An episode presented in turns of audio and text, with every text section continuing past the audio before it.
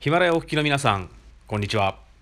えー、 The Leading Edge Japan 水曜日担当の石田和康です、えー、今日はいよいよ福島で Leading Edge Japan のセミナーが開催されます。えー、夕方6時半から、えー、コラッセ福島 JR 福島駅前のコラッセ福島にて夕方の6時半から本日、ザ・リーディング・エッジ・ジャパンの海外販路拡大大作戦のセミナーが開催されます。えー、今のところね、40名ぐらいの方に参加申し込みをいただいておりまして、えー、皆さんありがとうございます。えー、かなりたくさんの方が、ま集まるような雰囲気なんですけど、えもう少しお席が空いておりますので、えー、ぜひ福島近辺の方、お時間がある方は、ぜひ本日のセミナーにいらしてください。えー、どんな話をするかというと、えー、どうやってその一個人や中小企業が、えー、海外の、え政府や VIP とつながっていくのか海外企業とどうやってつながっていくのかそういったあのコミュニケーション術ノウハウ術なんかも含めまして、えまあ、海外、え、市場のじょ、え、現状とか、え、あとは我々ザ・リーディング・エッジ・ジャパンが、活動している、まあ、進捗状況でそして秋の、えー、山東少林ジャパンパビリオンの、えー、詳細などについて皆さんにお届けしたいと思っております。えー、福島はね、非常にあの素晴らしいもの、たくさんありますんで、そういったものをその、まあ、世界に向けて発信できたらいいなと考えてます。で、先日ね、アイスランドから帰ってきたんですけど、まあ、アイスランドと、えー、福島のね、えー、土湯温泉かなえー、確か、えー、バンダイスカイラインでしたっけ？福島市から確か車で、まあ、30分ほど行ったところにまああの小高い丘地熱地帯があるんですよね。であの地熱地帯で溶岩台地をこの山をずっと登っていく光景がアイスランドの、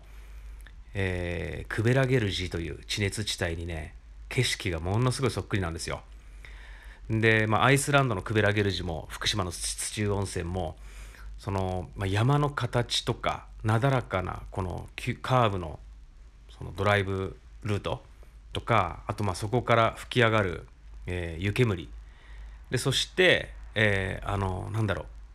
大地というか地質というかねその地面の色雰囲気がクベラゲルジと土湯温泉すんごいそっくりなんですね。この間アイスランドのその地熱地帯クベラゲルジを車で通ってる時にいや福島の土温泉になんかそっくりだなと思って印象に残ってるのを、えー、記憶に覚えてます。でね今日はどんなお話をするかというと、えー、海外情報の集め方。うん。これはね本当にテレビや新聞でまあ普通にインターネットで調べているだけでは集まらない情報というのが、まあ、結構たくさんあるんですよね。これは一時情報ですね。一時情報っていうのは、なかなかまあ僕らの、え、手に入るっていうことが、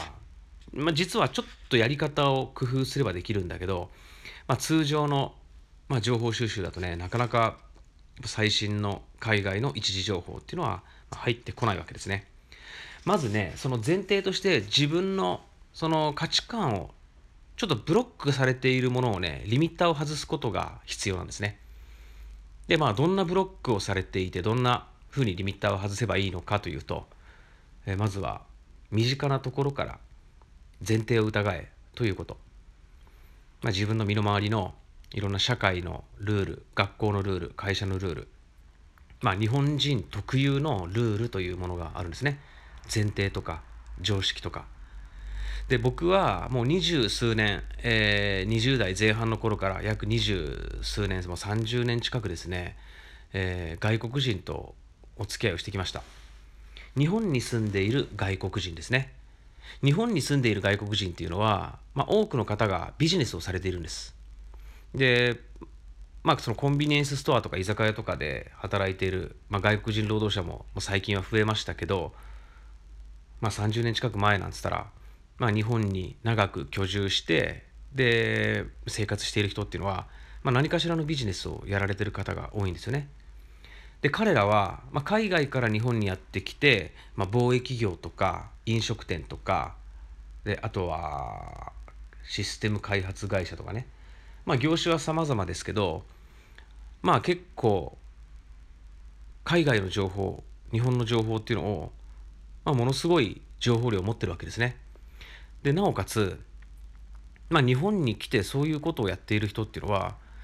まあ、結構育ちが良かったりあとは現地でまあものすごい人脈を持っていたりするんですね。これなぜかというと日本にやってきて日本で事業を営んでいる外国人っていうのはその国の人たちからしてみたらものすごい情報源なんだよね。で、まあ、日本が今どうなってるのか、えー、どんなものが流行ってるのかどんなビジネスがこれから面白いのかで日本はどういう方向に向かうのかで日本で、まあ、その人がどんな人脈を持っているのかこれはその人の母国でものすごい必要とされている情報なんだよね。だからその人日本で事業を営んでいる外国人っていうのは母国の人脈っていうのが実はものすごかったりするケースが多いのよ。うん。で僕はもうそうねその30年近く、まあ、そういった外国人、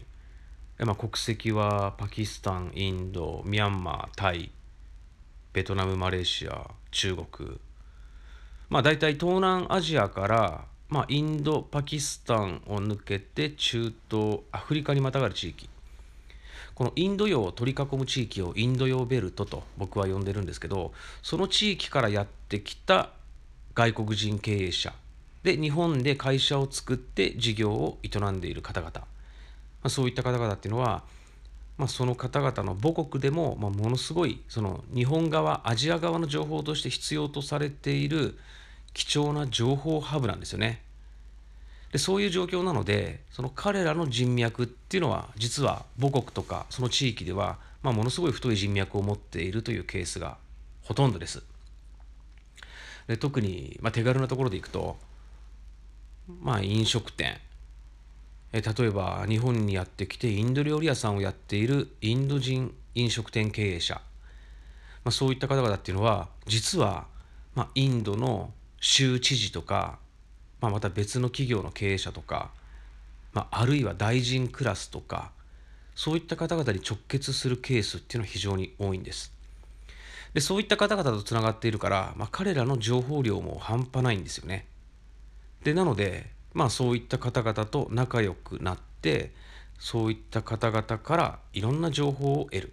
これが僕が、まあ、30年近くやってきたことですでその日本に住んで会社を経営しているその外国人経営者から紹介してもらった人脈とか彼らから得た情報っていうのがこの聞いたこともないキーワードっていうのが結構会話の中に出てくるんですよね。